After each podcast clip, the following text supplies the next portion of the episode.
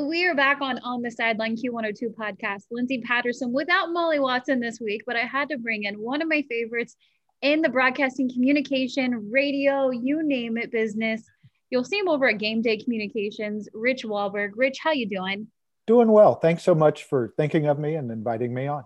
Of course, you're one of the OGs. Definitely someone who I met in this business, which is crazy to think. I I've actually been on the the broadcasting radio side for 10 years now, and a decade goes fast in this business. But yeah, I think right. the biggest thing, obviously talking to anyone in broadcasting or communications, why'd you get in, into this business?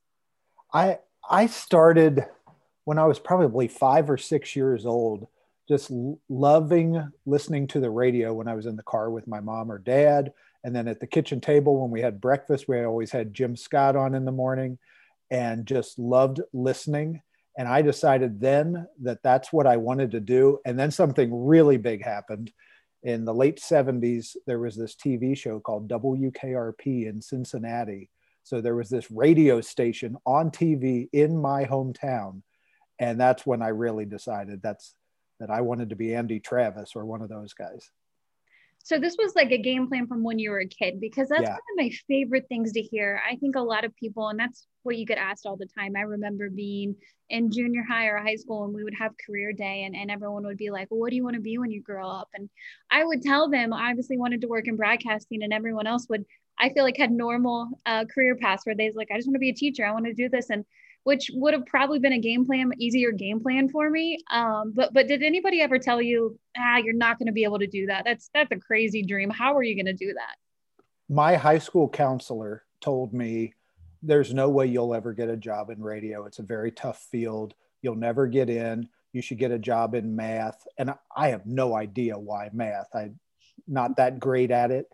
Never liked it that much. But yeah, my high school counselor told me that. And that that did nothing but uh, give me more inspiration to want to do it. And I was in the business for 25 years, so I think I did okay. You did okay, and, and you've yeah. worn different hats. I mean, obviously, you work in the mm-hmm. communication side right now. You work in the broadcasting side too, with other broadcasters out there. You have the radio experience. I want to go back a little bit. What did okay. you love about radio? Well, when I first got into it, I thought I was going to be on the air and I would play music and my my first job, which didn't last very long, was at 97X in Oxford, you know, 97X BAM, the future of rock and roll. Uh, and I worked overnights on the weekends there and and loved doing it. Just wasn't that great at it.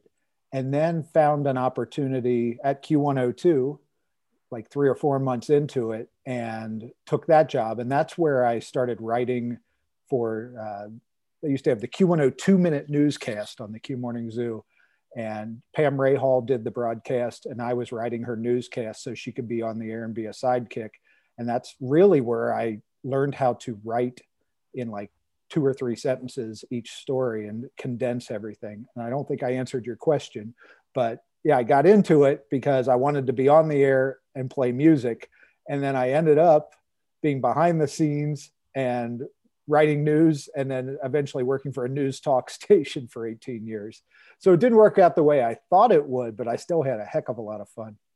I think one of the things that people don't realize with radio and just being in the radio field and, and television experience is how difficult radio is. I mean, in TV, you have to have two to three minutes of sports or you talk for 30 seconds. If that, you get a lot of TV time. But radio, I mean, when you have to fill the air for a certain amount of time from a newscast to news, sports talk, it makes it pretty difficult. Was that a really hard learning experience for you when you first started out?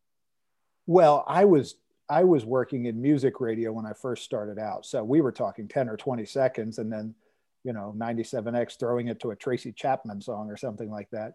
And then at Q102, when I was there, we actually had a rule that you could not talk longer than 10 seconds going into a record. And, and everybody wanted to hit the post in a record. And and for those who don't know what that is, that's when either the vocal starts or when something, you know, there's a special beat that's hit at the beginning of the intro of a song, and you want to make sure you hit that, you know, right before right before the singing starts, where you would say, you know, it's 78 degrees at Q102, and then the music, you know, the vocals start right then.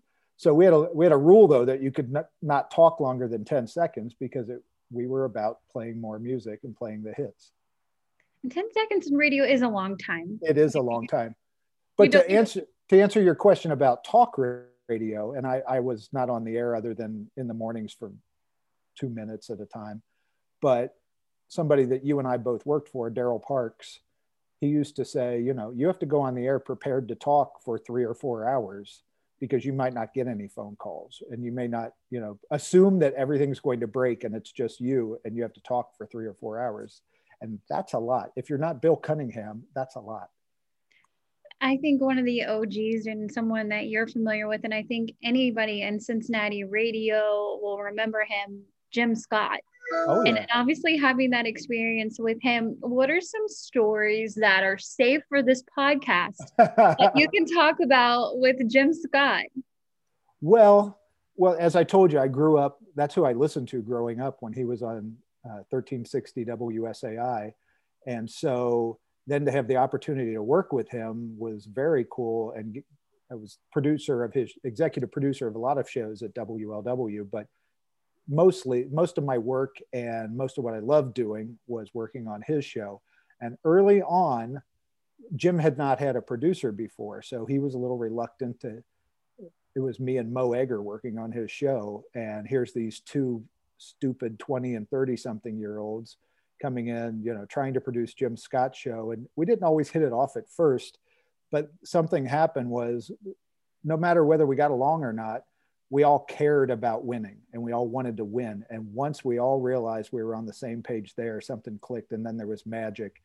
And, and then Jim won a Marconi award and then Jim was number one for years and years. So, and, and Mo wasn't always part of that, but that, that's when it all started is when Mo and I were producing that show in this business, you meet a lot of people, a lot of different people, and sometimes a celebrity or an athlete will walk in the door and they're just doing a taped interview or you get to interview them yourself. Who's the coolest person you've run into in communications broadcasting from when you first started out to now? I, I grew up being a big fan of a band called The Police, and I got to meet Sting twice because Brian Douglas, when I worked at Q102, he and I worked there together, and he was at Q102 for 25 years. Um, but he he I was at the Sting concert and he came over. He's like, "Hey, there's an after party at the Vernon Manor." And I was like, well, man, I got to get up in the morning, whatever. He's like, no, no, man, you want to go to the show or you go to this party. And so I went. And then all of a sudden, I'm talking to him and I see some members of Sting's band walk in. I was like, hey, that's cool. The drummer from the band here. Still not clicking with me that Sting's going to walk in at any minute. So I got to meet him. And you're always afraid to meet someone that you really, really like because they might turn out to be a turd.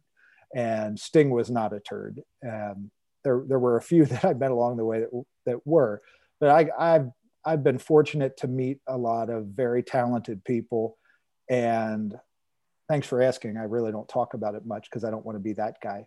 But um, yeah, Sting was Sting was a biggie. Elton John's another. I got to meet Robert De Niro. Brian and I went to the Grammy Awards in 1990, so we met a lot of people at the Grammys in, in 1990 and had a heck of a lot of fun there too when you're at those events, for me personally, I think some people look at it because I work more on the sports side. So running into different athletes or seeing different athletes or broadcasters and people think it's cool and they're like, oh, that has to be so cool. Do you get an autograph? Do you like I personally like, no, I don't want any of that. I you just do your job. And athletes aren't that big of a deal to me. They're cool, they have a great job, and it's awesome to get to do that. But like it doesn't really change for me when I'm around them. But I think if it's like a, you know, an actor, actress, or a musician to run into them, it's like, okay, hold on, this is pretty cool. So yeah. ever have any of those moments where you're like, okay, I like this. I can't believe this is my job. Yeah, well, and Sting was one, Elton John, Cher, but but probably like you do, even when you meet those people, you still have to you have to be cool.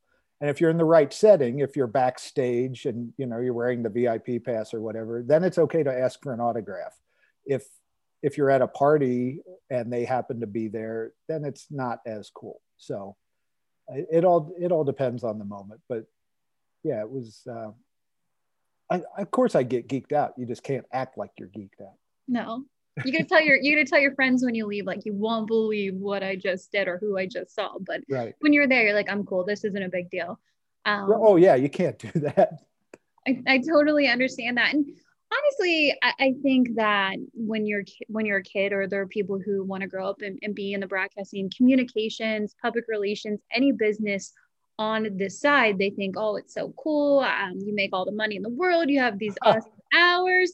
And there's challenges. And that's one thing that if i'm talking to college students and i go over to uc and, and talk about that i obviously want to be honest with them and talk about the hard part. You know i feel like you spend the first part of these jobs just working really hard and working more than one job and it and it's totally normal.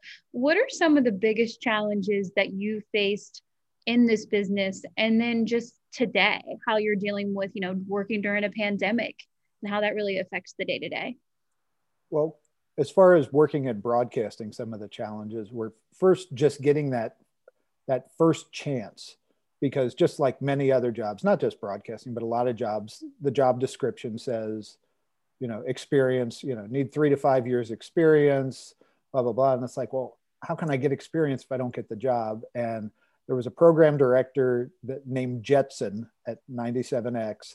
And I just bugged the crap out of him until he finally hired me. And I wasn't very good, but he did hire me, put me on overnight Saturday into Sunday mornings and so that's how I was able to get a little bit of experience. Um, so that was one of the toughest challenges. And then just getting to a place where to make enough money. I was working at, when I was working at Q102, I was also working at Kings Island, which was the job I had had since I was in high school and was making more money at Kings Island than I was at Q102 at the time but I was also I wasn't full time at Q102, so just to be fair, but just getting to a place where where the money's comfortable. And I learned after I left radio, at least, look, if you're on the air, you're probably going to do okay, especially at w, somewhere like WLW or Q102 if you've been there a while.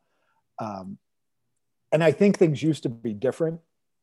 I think right before I was in broadcasting, I think that that people were paid maybe a little bit more. But then when I left broadcasting and found out how much money you could make outside of broadcasting, it was a little bit of a shock to me. And I wouldn't trade it for anything. I would I would not trade that those first 40 some years of my life and being in radio and all that for anything because I just had great experiences and um, I, I wouldn't trade it. But when I went and I left radio and went to work for a not for profit, hang on, I lost you here. There you are. Uh, when I left radio and went to work for a not for profit, and and learned that I could make more money right out of the chute, and, and my friends were saying, "Well, that's really nice of you that you left. You know, you you left WLW and you went to help people." And I'm like, "Well, I did, but." you know that that was one of the challenges was just trying to get paid what what you should be worth and you probably experienced a little bit of that. Definitely. And I think the biggest thing you talk about experience. And if I go back and if there's anything that I would change, I think going through college, I would have taken more internships and just how important those are. Because at, at the end of the day, when you talk about the experience out of college and, and how you get it, I feel like the employer that you work for, at least on the communication side, is really looking for your experience. And obviously, it's important to have a degree.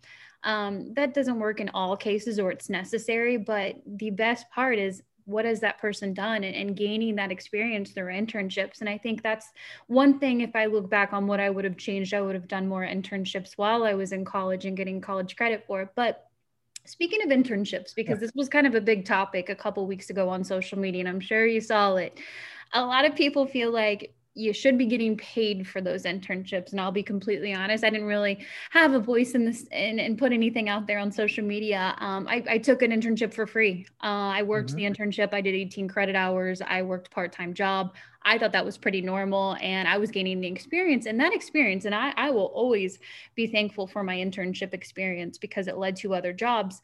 But now people are like, oh no, you shouldn't be taking those. You, you should be getting paid for those. How do you feel about internships and do you think that they should be paid? I, as far as internships in general, you are you are spot on that if you have the opportunity to get experience in the field in which you want to work, one of two things can happen. One, you can go in there, work your ass off, and then and get a job out of it. And that's what that's what Mo did. Mo was my intern at 700 WLW and he worked his butt off. And then when somebody didn't show up one day, I said, Hey, do you want to run the board? And he said, Sure. And now he has a job and he's, you know, doing afternoons on on a radio station for that for that company. And so yes, internships are very important. As far as getting paid, I learned that as well. In broadcasting, it was always it was just you did it for college credit, you didn't get paid, and I imagine it's still that way. Um, as far as other places I've worked, that people did get paid. I think if you can get paid for it, do it. If it's something that helps you along, helps you get where you want to be, and you can take a year and a half or two years and not get paid with the understanding that this is the experience you need and your chance to shine and to show off and show that you deserve to be in that field, then if you can afford to do it, then do it. It the internship is about experience and it's not about getting paid. If you can get paid for it, you know, take the pay. But yeah. I, I think if, if you can get the experience and someone is giving you the opportunity, you're, you're being paid in experience and opportunity. And it's your job to go in and just work your butt off so that either A, you get a job there or someone there helps you get a job in the field. Yeah, and I agree with that. And I think looking back in just my first couple years in, in, broadcasting or even on the radio side, I think about how much has changed uh, from the jobs on social and social media to the different platforms. I remember signing up for Twitter because I wanted to book a guest on Twitter, and I thought, well, this is the best way I can reach out to Rachel Nichols. I'll, I'll reach out to her on Twitter. Yeah. Fortunately, it worked out, but uh, and then I got addicted to the app, and it's one of my favorites.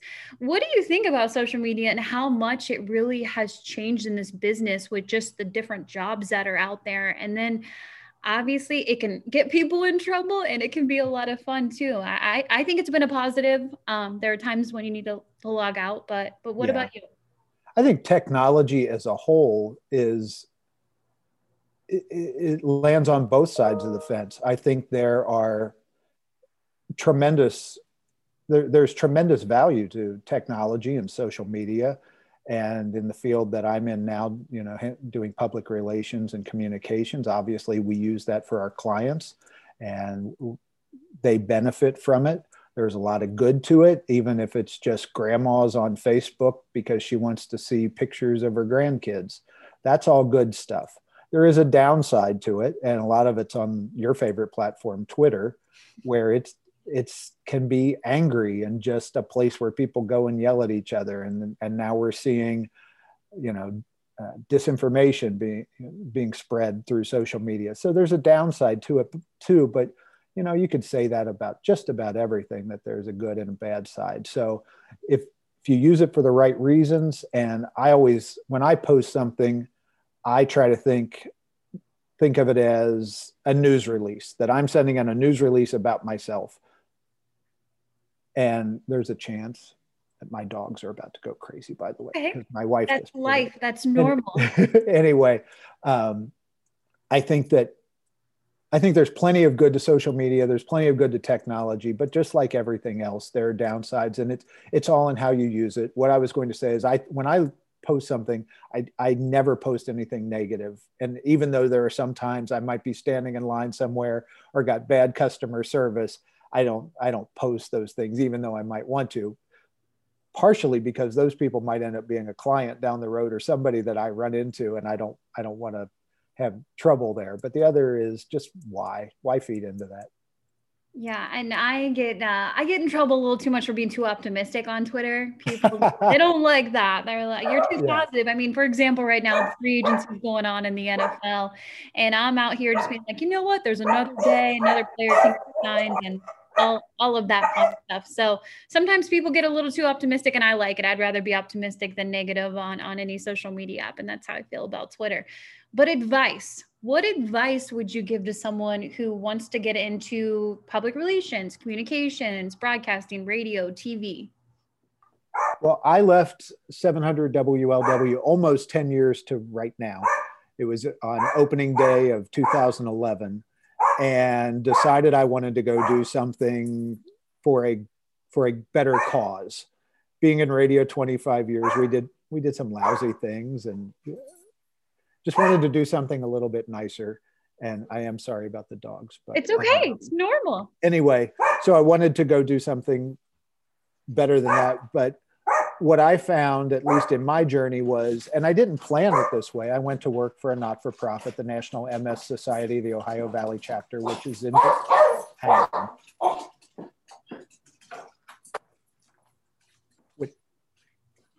Went to work for the Ohio Valley chapter of the National MS Society, which is in Blue Ash. And and what I found there was that was the perfect first step for me to, to switch from broadcasting to public relations. My next job was at the Cincinnati Chamber, uh, the Cincinnati USA Regional Chamber. Had I gone directly from 700 WLW to the Chamber, I would have been way, way out of my league. So just doing that step, and I didn't intend for it to be a stepping stone. It just things worked out that way, and went from there to the chamber, and then the chamber helped me to the point where I, you know, I grew there, learned more, and now I'm working with Jackie Reau at Game Day, and Jackie is the absolute best PR person in Cincinnati, and and and more, sports gambling expert, esports expert, a lot of things, and there's so much I can learn from her. So, you know, I'm really 10 years into this job and still learning. I think one of the biggest mistakes a lot of people make, and, and we just talked about social media too, and you look on that, you see what everyone's doing, it's a comparison game. And I think in this business alone, when I think of advice and what you tell other people who want to get into it, is you really can't watch what everyone's doing. And and when you left WLW, I'm sure that wasn't an easy decision for you. That took the pros and cons and, and why you want to do it and maybe get a little more of a normal schedule at the same time. What was that like when you decided, all right, I'm going to leave this to go to this? It was scary. I had been at, at WLW for 18 years and just one of our, you know, you and I worked together at that time. One of our coworkers left and I was jealous of him. And I was like, wow, that's crazy. I've always wanted to work in radio and I'm working at one of the great radio stations in this country and just was i had realized i was done with it. I was also in an interim role at the time as the interim program director and learning that i was going from doing radio which is what i like to do to at least in this case and i don't think this applies to all program directors but in this case it was a lot of spreadsheets and conference calls and not getting to do radio just it seemed like you know i could be doing that at any job. And so i was missing that. I was also realizing that whatever someone said on the air at that point then became my that was on me then you know because i was in that interim role as the program director that that, that was on me and not on the guy who used to be in that job. And that's when you're working at a very controversial type radio station and that's what makes that's what makes WLW tick. Um, there were a lot of reasons, but that's why I finally decided that I wanted to go do something different. And I called a friend of mine that worked in uh, the not-for-profit world. I saw a job that was open at the Leukemia and, Leukemia and Lymphoma Society and being their communications person. I called my friend who was at the National MS Society and said, Hey, do you know anyone over there? And she said, Are, are you leaving? I said, Yeah, I'm to, I think I want to get out of radio. And she said, Well, let me figure some things out. And if, if I can, will you come work here? And that's pretty much how that went down. Three days later, I had a job at the National MS Society. So that worked out okay. And it was a tough decision. And even, you know, for the first year or two, I still really missed radio, but never really wanted to go back. And it's, I think it was, I think it was the Sunday right after I left, got out of radio, is when is when they took out bin Laden. And it was Sunday night at like 10 or 11 o'clock when it was announced. And I sat on my couch and I was like, okay, what do I need to do? Because when you're a radio producer, especially for a news talk station, it's like, okay, well, you know, what guests do I need to line up for tomorrow morning? Who do we need to have on the air? Who needs to be on right now? And I just was, I like, what do I need to do? The answer was nothing. Was just go to bed and go to a, a job where you don't have to do that. But I, I'm I will always be a broadcaster at heart, and I think that really helps me in my current job. But yes, it was a tough decision, but one I'm very happy I made. No, and I think sometimes you you look at that and it's what you want to do. It, it's time for you. And as you mentioned, you had that experience and you had those opportunities and those relationships that turned into really great friendships. So I, I think that's great. I think you had that and to walk away because I know I remember because I worked with you how good you were at your job at both Thank jobs you. that I was extremely bummed when I when I heard you were leaving. But at the same time, you've been doing some awesome stuff and currently you're working over at Game Day Communications. You mentioned Jackie Reau. What's the day-to-day like over there? And it feels like knock on wood, I'm an optimistic person, but it feels like things are getting back to normal or we're going to see more events happening in Cincinnati. But what's the day to day like there when you were working during a pandemic to now? Uh, it's it's much like radio in that every day is a little bit different, and and I'm on the other side now where I used to be the guy booking the guests for the radio station, something that you used to do as well. Now I'm the person pitching the guests and trying to get on getting our guests on TV and radio stations. So it's a lot of the same where it used to be in radio, you know, if we could get a, if we could get John McCain on the air or Sarah Palin or someone like that, or Condoleezza Rice, that was a big get. And then you had that high of, I got this great guest on the air. Now it's the other way around where we were able to get our clients on shows and, and, you know, if you can get on, uh, last week I did a tour with one of our clients and this indiv- we were able to book this individual on all four TV stations, on two radio stations, and then and did interviews with two newspapers. And that felt pretty darn good. So that was one of those big days where, you know, just the other way around. And I don't know if I answered your question, but every, every what's every day like? Every day is different. It just depends on which client has a story that's worth sharing, and and having that broadcasting background and knowing what a good story is is what really helps because sometimes we're able to just tell our clients, you know, that's not, that's nice that you're, that you have a $3 off coupon this week or whatever that might be. And that's a stretch, but, but that's not a news story. You know, being able to like work on it and say, well, but what about this? You know, what if, what if you did rather than $3 off, you gave, you know, 20% of your of what you bring in to some charity and then we do an interview that way. Just finding that angle to to make what they're doing a news story and be able to share that tell we had, well we had betsy ross and jackie reau on this podcast a couple of times over the past year and mm-hmm. they're fantastic. They do amazing things they're in brilliant. the area. What have you learned from working with both of them? Uh, to actually what it's not so much what i've learned although i've learned a lot. It's the way that that I'm treated there, and that's treated like I know what I'm doing, and they let me be me, and they allow me to trust myself. Where this happened in broadcasting, and it's happened in this career too, where for a long, long time I I felt like a fraud, you know that. I don't know how I'm getting by, but I'm getting by. They haven't caught on to me yet. And then after a while, it was like, you know what? I'm pretty good at this and because of the way that Jackie and Betsy they trust me and the way they treat me, I feel very confident. And I actually found a lot of confidence in the last year in this job, working from home and eh, going through something that none of us have ever gone through before. And I think I hit my stride during the pandemic. And because they just let me be me and let me do my job and not micromanage me managing me the whole time. I have a lot of confidence now in what i do. Not cockiness but confidence in what i do. And i, I feel like i'm i'm finally pretty good at, at being a pr guy. I wouldn't say pretty good. I'd say you're, you're great. Give well, yourself a you. little more credit You. rich walburg where can fans find you over on the social media apps? I'm on instagram mostly and i think that's at rich walburg and then Facebook, just search Rich Walburg. And I'm on Twitter, but I'm not on there that often because that's just, you know, that's where you go on and say all those nice things. Dick. Just follow him anyways. Rich Walburg, one of the best. You'll find him over at Game Day Communications and events around Cincinnati as soon as everything gets going. Here's to opening day and, yeah. and a fun baseball season coming up. I can't thank you enough for joining on the Sideline Podcast. Thanks, Lindsay. It was very nice of you to ask.